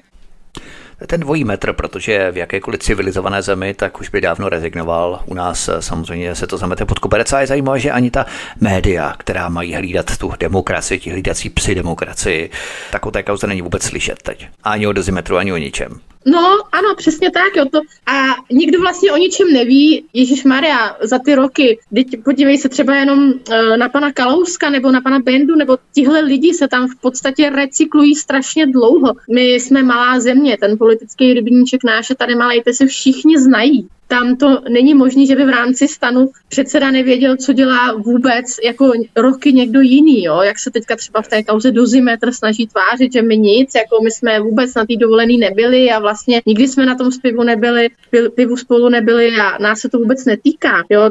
Toho pana Kalouska, když si vezmeš, jak se vyjádřil právě třeba k této kauze toho pana Jurečky, tak on o něm řekl, že se ministr chce zachovat lidsky a se svým špatně pracujícím podřízeným se snaží rozejít důstojně a v dobrém. A, jako, a ještě ho očernil za to, že si ho ten pan Najmon nelegálně nahrával. Takže tady není špatně to, že ty někoho vydíráš a uplácíš, ale tady je špatně to, že se ten člověk proti tomu chce bránit a jak jinak se má bránit, než tím, že si teda nějakým způsobem to nahraje. To je přehození v podstatě role útočníka oběti. Ano. Ta oběť se stává útočníkem, jo? Tady nějaký psychologové by nám určitě to vysvětlili dobře, co se tady, co se tady snaží, aby, aby se stalo. Kdy vlastně ten, ten viník je ten svatý a, jo, a, a ten, ten, ten poškozený, z toho si udělá ten viník. Ale to není jenom případ tenhle ten. To mně přijde, že tady v poslední době v médiích těch průniků, těch průniků je několik. A, a ta média se chovají přesně úplně stejně, ať se jedná o pana Jurečku, ať se jedná, já nevím, třeba o teď aktuální kauza třeba uh, olympionika svobody. Když si vezmeš, co se, co se kolem něj strhlo jenom proto, že on řekl svůj názor, který teda mimochodem koresponduje například i s olympijskou chartou. Jo? To je vlastně ten případ, kdy on řekl, že politika do sportu nepatří a že by nezakazoval ruským a běloruským sportovcům startovat na olympiádě. On řekl svůj názor a to, co se teda strhlo potom, ten shitstorm obrovský, který se na něj vrhnul, protože si vůbec dovolil něco takového říct. A teďka vůbec nemluvím o tom, jestli je to dobře nebo špatně ten názor, ale je to prostě názor. A za ten on měl být mediálně, lidsky odsouzen, zlinčován, prostě nepatří do té dobré společnosti a tak to máme všichni vnímat. Mně se hrozně líbilo na něm, jak on se potom ve finále omlouval, když se na něj potom vylili shitstorm, ty jsi to nazvala shitstorm, já to říkám český hnojomety, no podstatě to je ekvivalentní výraz, tak když se na něj vylili všechny ty pomeje a všechny ty nesmysly, tak on jak zahájil ten omlouvačský postoj, on řekl takhle, nebojte se, že já stojím na té správné straně, já jsem tak nemyslel, jo, a tak dál. Protože oni se zaleknou, oni opravdu nemají koule na to, aby stáli opravdu za tím svým názorem a je to správný neutrální názor. Oni se musí politicky vymezit, protože je to teď ve sportu žádoucí. No ano, a, a tohle to, jako to mi přišlo potom teda úplně za prvé, teda, za prvé teda špatně a za druhý jemu to ale stejně už nepomůže. Jo, ta tam jde o to, že média už jednou rozhodla, že pan Svoboda je špatný a takhle to přesně bývalo v těch 50. letech. Jo. Vždycky se prostě vybral nějaký ten viník a bylo jedno, že si potom už na sebe nasypal popel, řekl si, že prostě to nebyla pravda, vůbec to tak nemyslel. Já myslím, že pan Svoboda dokonce tam říkal, že se i špatně vyspal, neměl svůj den. Ano, ano, to tam řekl, ano. to, to jako, jako když už nějaký názor máš? A, a myslíš si, že je správný? A potvrdí ti to teda, jak jsem řekla, už třeba tam uh, ten olympijský výbor, nebo to, to je jedno. Ale jakmile prostě ty přiznáš, že máš právo být potrestán za svůj názor, no tak si skončil, protože Oni neřeknou, pan Svoboda si nasypal popel na hlavu, tak, tak teda dobrý, tak ho zase vezmeme do té naší party a jsme zase kámoši. Ne, oni ještě po ně, do něj pojedou víc a to bylo vidět. Třeba paní ministrně Černochová, ta okamžitě prostě vy, vyšla s tím, že uh, pan Svoboda musí být náležitě potrestán, musí se ideologicky ukotvit, že ho prostě vezme mezi ty ukrajinské vojáky na Libavou, kde teda Pan Svoboda bude s nimi cvičit a poslouchat jejich názory, aby se ten svůj přetvořil k obrazu jejich. Pan Svoboda... Tak to nemusí jezdit na Libavou, on může si poslechnout český rozhlas za chvíli. Ano. bude to ukrajinské rádio. ale to by nebylo ono, já myslím, že paní Černochová prostě s ním na tu Libavou chce jet. Jo, to je pravda. No, pojďme, pojďme raději na další téma. Podle reprezentativního průzkumu agentury SANEP se více než polovina Čechů bojí otevřeně vyjádřit své názory. Téměř 61% dotázaných považuje za nejnebezpečnější provládní propagandu, která bagatelizuje energetickou a ekonomickou krizi. Odkaz číslo 18 popise pořadu na Odyssey. Co na to říkáš? Protože eh, jde o jeden z mála, řekněme, neskreslených výzkumů a dvě třetiny Čechů se bojí vyjádřit vlastní názor, pokud je nekonformní s vládním establishmentem.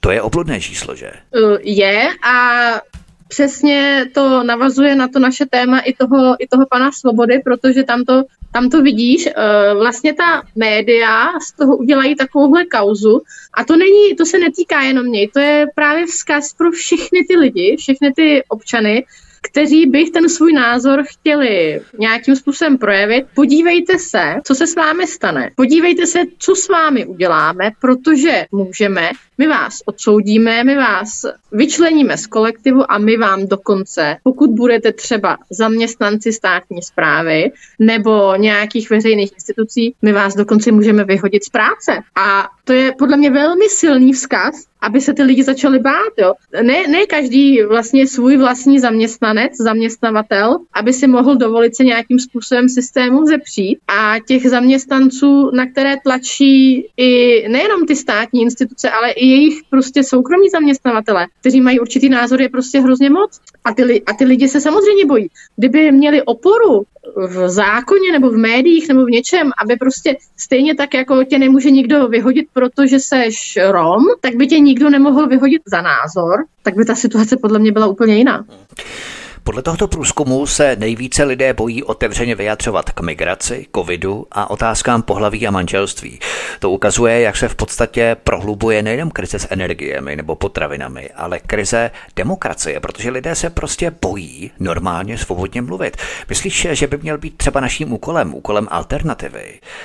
Nabádat naše posluchače, aby se nebáli mluvit nahlas a sebevědomě. Ne vnucovat nebo přesvědčovat a tak dál, ale prostě úplně v klidu vyjadřovat náš pohled. To by mělo být přece nezadatelné a nescizitelné, nedělitelné právo každého z nás. Ano, určitě by měl a já si myslím, že se o to i nějakým způsobem snažíme i třeba v rámci tohoto toho našeho, našeho povídání, protože když rezignujeme, když už rezignuje i ta alternativa, tak pak už tady skutečně nebude, nebude nikdo, kdo by tyhle ty myšlenky nebo kdo by tyhle ty názory jakoby šířil a kdo by řekl, podívejte se, jako je to, hele, tady, to by se vlastně dalo stáhnout i na to Holandsko, jako to bylo v tom Holandsku.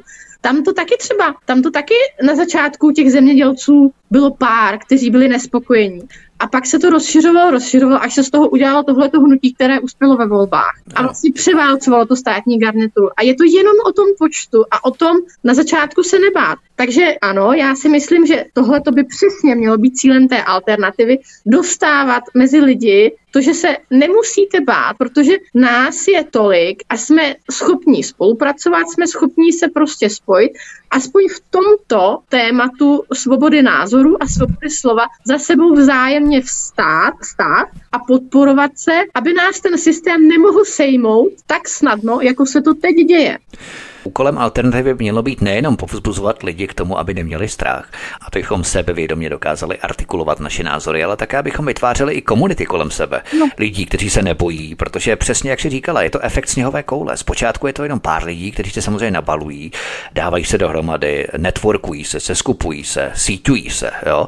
Postupně se třeba setkávají i face to face na osobku, dělají různé strazy, jak máme třeba strazy svobodného vysílače, anebo i další projekty a tak podobně a tím vysílají ty signály, pozitivní signály a k ním se potom přidružují a přidávají další lidé a další. A v podstatě se tak to posiluje to jádro, to systém nemá samozřejmě rád, protože systém chce rozdělovat a chce rozeštvávat ty generace, aby se nespojovaly dohromady. Ano, je to takové, jako když si představíš tu pavučinku, pavučinu, a ty jednotlivá vlákna po obvodu jdou potom do toho středu a jsou silnější a silnější, až je z toho ta pavučina, kterou e, ti ani nějaká moucha nebo něco, co tam přiletí, prostě neprotrhne, protože ta pavučina už je natolik pevná a už má tak pevné základy, že Jasně. ji můžeš případně snadno opravit nebo doplnit A tím, se, tím stejným způsobem se dá vzdorovat tomu systému. Jo? Ne, že tam prostě uděláš jedno vlákno nějakého tady spasitele, jak už jsme se o tom bavili. Ano, ano, ano. Ale tady ta komunita, ta masa těch lidí, kteří se prostě vzájemně přes i, i různé názory na různá témata dokáží v těch hlavních myšlenkách spojit a říct si, takhle prostě ne. My budeme stát za, já nevím, teďka plásnu svobodou, který neuhne, nebo za panem docentem Ševčíkem, který neuhne, jo? za prostě těma těma lidma, protože oni si stojí za svým názorem a nám stojí za to stát za nimi, protože když to neuděláme, tak to za nás už neudělá nikdy nikdo.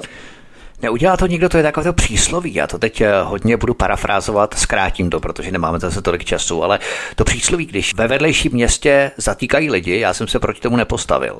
Když v mém sousedství zatýkali lidi, já jsem se tomu nepostavil. Když potom pušili na mé dveře, tak už neměl kdo by se za mě postavil. A to je přesně ono. Ano, přes, přesně tak. Tohle, tohle to je to zavírání těch očí s tím, že, s tím, že mně se to nemůže stát, ale ono se to může stát úplně každému. Protože to, co je povolené, to, co je žádoucí dneska, vůbec nemusí být žádoucí zítra. A přesně jak ty říkáš. A přes drobné rozpory zítra už za tebou nemusí stát nikdo. A teď do toho koktejlu strachu ještě vstupuje totalitní ministerstvo vnitra, které si pohrává se zákony, které nás vrací do dob hluboké normalitace 50. let, odkaz číslo 19, popise pořadu na Odyssey. Takže tady nejde o bláboli jako fakes, hoax, já nevím, dezinformace, ale jde tu o monopol jediné z hora diktované pravdy. Ale zamysleme se nad tím, proč se vlastně lidé, takové trošku rozšíření toho, o čem se bavíme, proč se lidé bojí hovořit o válce, bojí se mluvit o covidu, bojí se mluvit o pohlaví, aby neměli problémy v práci, nebo aby jim nikdo nevyhrožoval, nenadával jim na sociálních sítích, aby měli doma nebo s přáteli klid. Z čeho myslíš, že pramení ten strach proč vlastně lidé mají obavu svobodně a otevřeně mluvit dnes? Tak já si myslím, že to je takový koktejl úplně všeho. A primárně to teda způsobují i ta mainstreamová média, kdy v podstatě oni nám jako v době toho covidu neustále valí do hlavy tu jedinou správnou pravdu. Jo? A teďka lidé se chovají jako stádo. Jako vždycky se tak chovali a vždycky se tak chovat budou.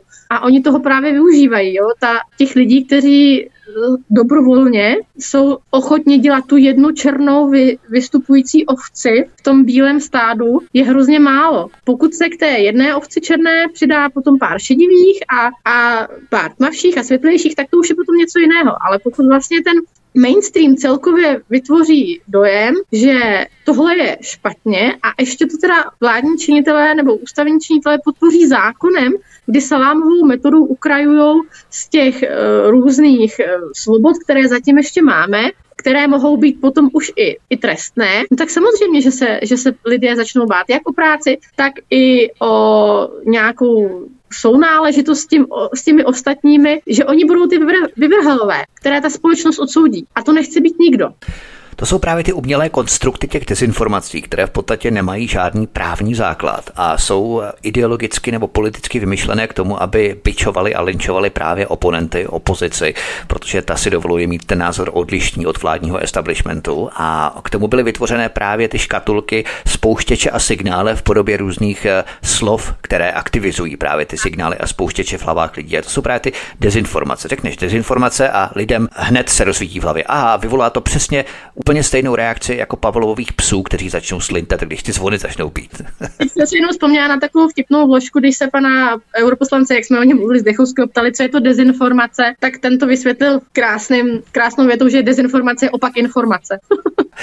tak. jen tak, jakože to mi tak, no, no jasně, vytvoří se tady umělé narrativy a těmi zaškatulkuješ kohokoliv. Ano. Není úplně jedno, že to není pravda, jo. Teď teda třeba poslední narrativ je si pro ruský, si pro ruský šváb. A, a to je jedno, že primárně vůbec nejseš, vůbec tě to nezajímá a že tě zajímá, já nevím, máš drah, že, že máš drahou elektriku. Tebe štve, že máš drahou elektriku, nebo že máš drahý plyn, tak bys ho rád kupoval někde, kde je levnější, ale oni ti onálepkují pro ruský šváb, protože prostě nejseš řádně uvědomělý. Jo? A toho se ty lidi bojí, protože proti tomu se hrozně těžko bráníš. Ty budeš hodinu vysvětlovat, proč nejseš pro ruský šváb, když chceš prostě jenom levný plyn, a pořád tyto jednoduché technologie fungují tisíce let na všechny civilizace, kdy se chtěli diskreditovat a vytěsnit z veřejného prostoru všechny oponentské názory. Vždycky to tak fungovalo. Druhé světové války mnohem, mnohem dříve. Vždycky to funguje. To je zajímavé, že i s vývojem civilizací civilizace se zlepšují. Lidé by se měli poučovat z těch historií, ale pořád ty staré osvědčené metody, samozřejmě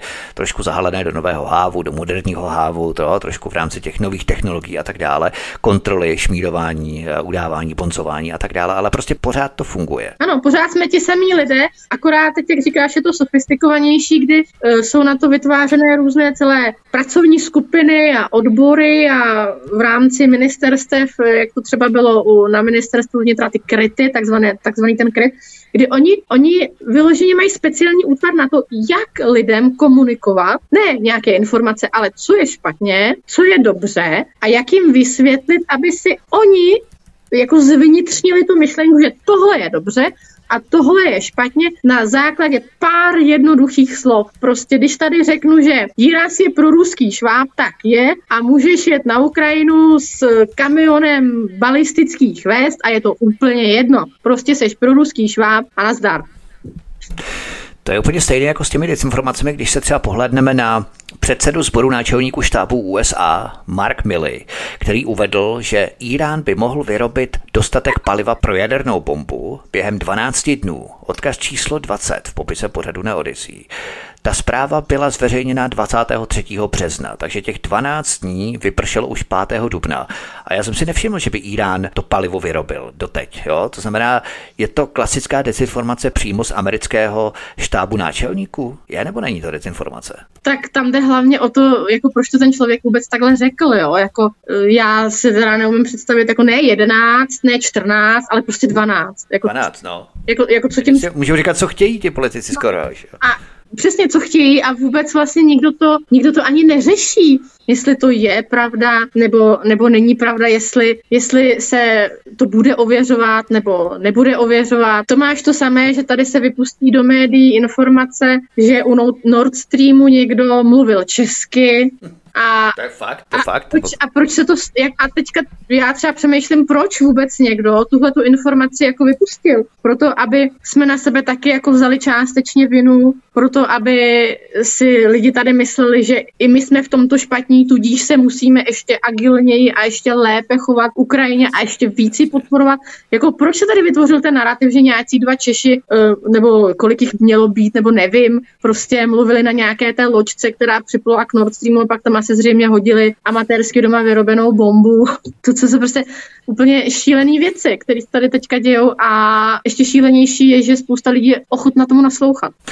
To je úplně stejné, jako to bylo s tou raketou, která dopadla na polské území v listopadu 22. A naši politici se okamžitě rozhýkali, že byla ruská, že za to mohlo Rusko a Putin tu raketu vypálil a létala jim pěna od úst, ale potom se ukázalo, že to bylo ukrajinská raketa. Odkaz číslo 21 v popise pořadu na Odyssey.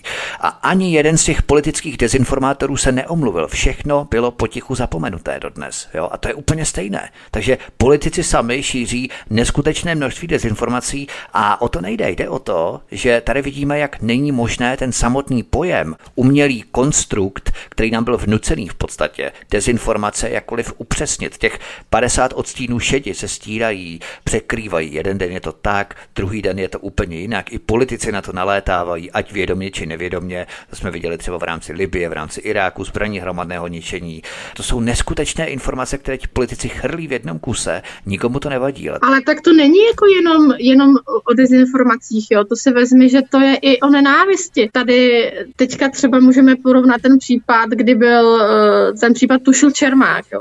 Nechci se mhm. víc jako vyjadřovat jako k ním, jako k osobám, tam si může každý dělat názor, jaký chce ale vem si, že třeba ten pan Čermák byl odsouzen na pět a půl roku za to, co řekl, kdy údajně to bylo podpora genocidy a já nevím co všechno. A bývalý novinář a současný významný člen ODS, Pavlík Novotný z Řeporí, to může veřejně vyzývat popravám, k vraždění Čechů, k zabití kohokoliv. A nejenom, že mu to prochází, ale ještě se s ním jezdí fotit předseda ODS a uh, současný prezident, jako ten prezident, který chce vrátit naší republice pořádek, řád a slušnost, se chodí fotit s člověkem, který vyzývá k vraždám Čechů. Jako tohle mi přijde absolutně. A, a nikdo proti tomu ne, neprotestuje, kromě teda toho, že zase někdo třeba na něj potom teda z té alternativy podá nějaké trestní oznámení, tak ale z toho mainstreamu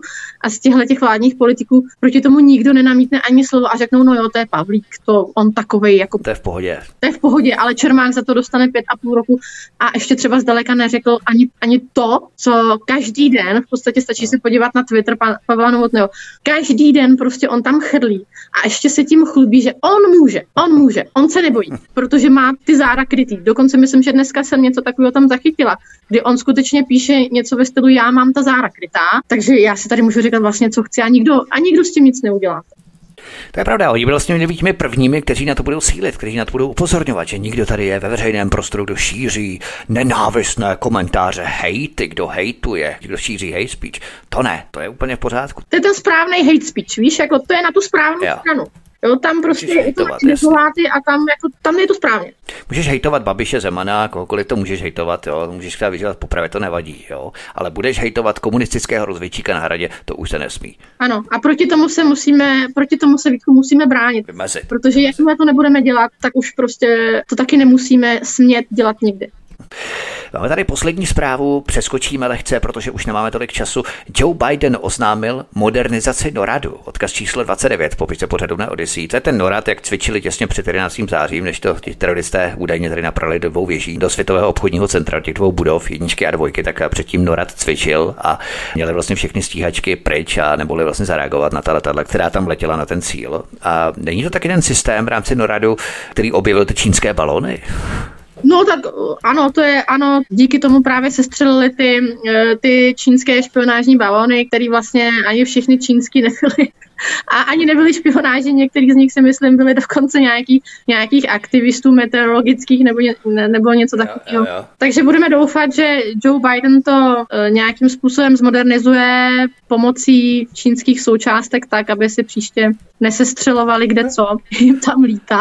To byl takový vtip na druhou. Oni se součástky nechají vyrobit v Číně, finalizují to, kompletizují to v Číně a to dovedou do Ameriky a to budou modernizovat americké radary. Uh, no rady, pardon.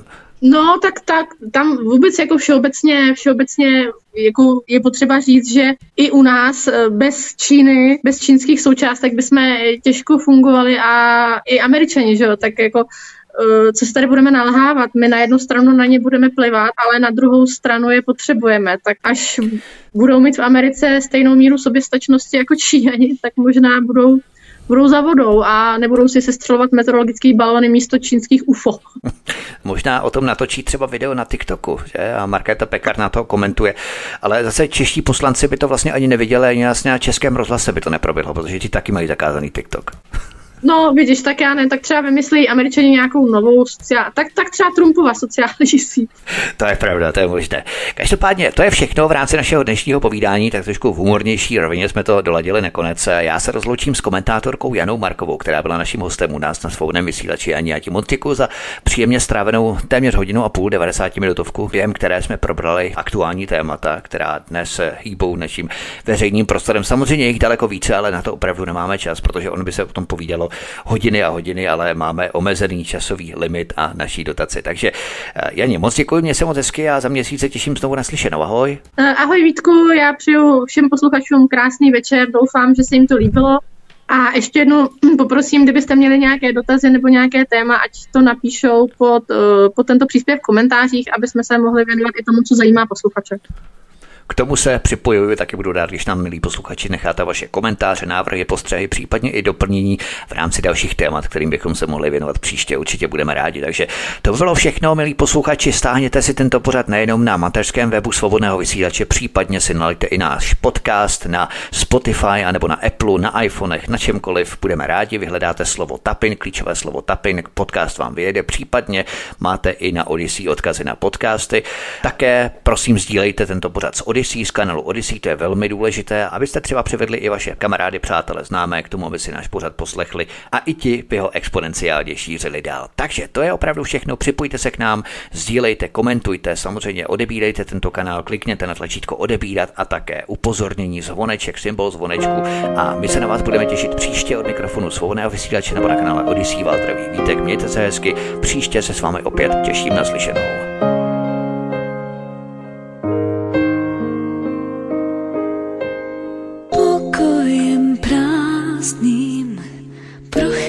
Prochází stín, tiše se dveří míří, já kráčím s ním, posti po špičkách tančí a vede mě ven.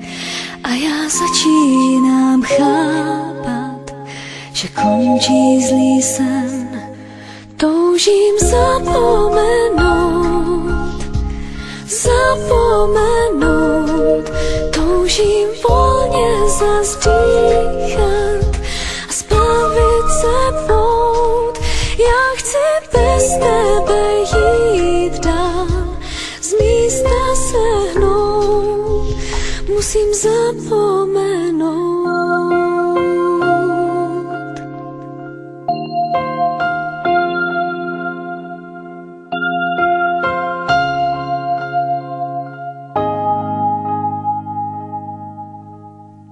Stín venku slábne a menší se zdá. Najednou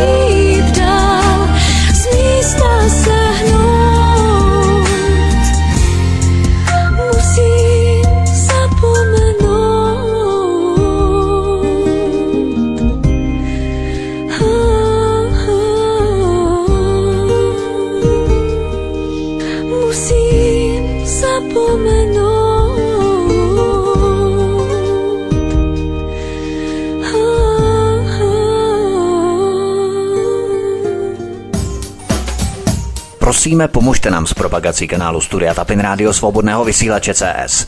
Pokud se vám tento nebo jiné pořady na tomto kanále líbí, klikněte na vaší obrazovce na tlačítko s nápisem Sdílet a vyberte sociální síť, na kterou pořád sdílíte. Jde o pouhých pár desítek sekund vašeho času. Děkujeme.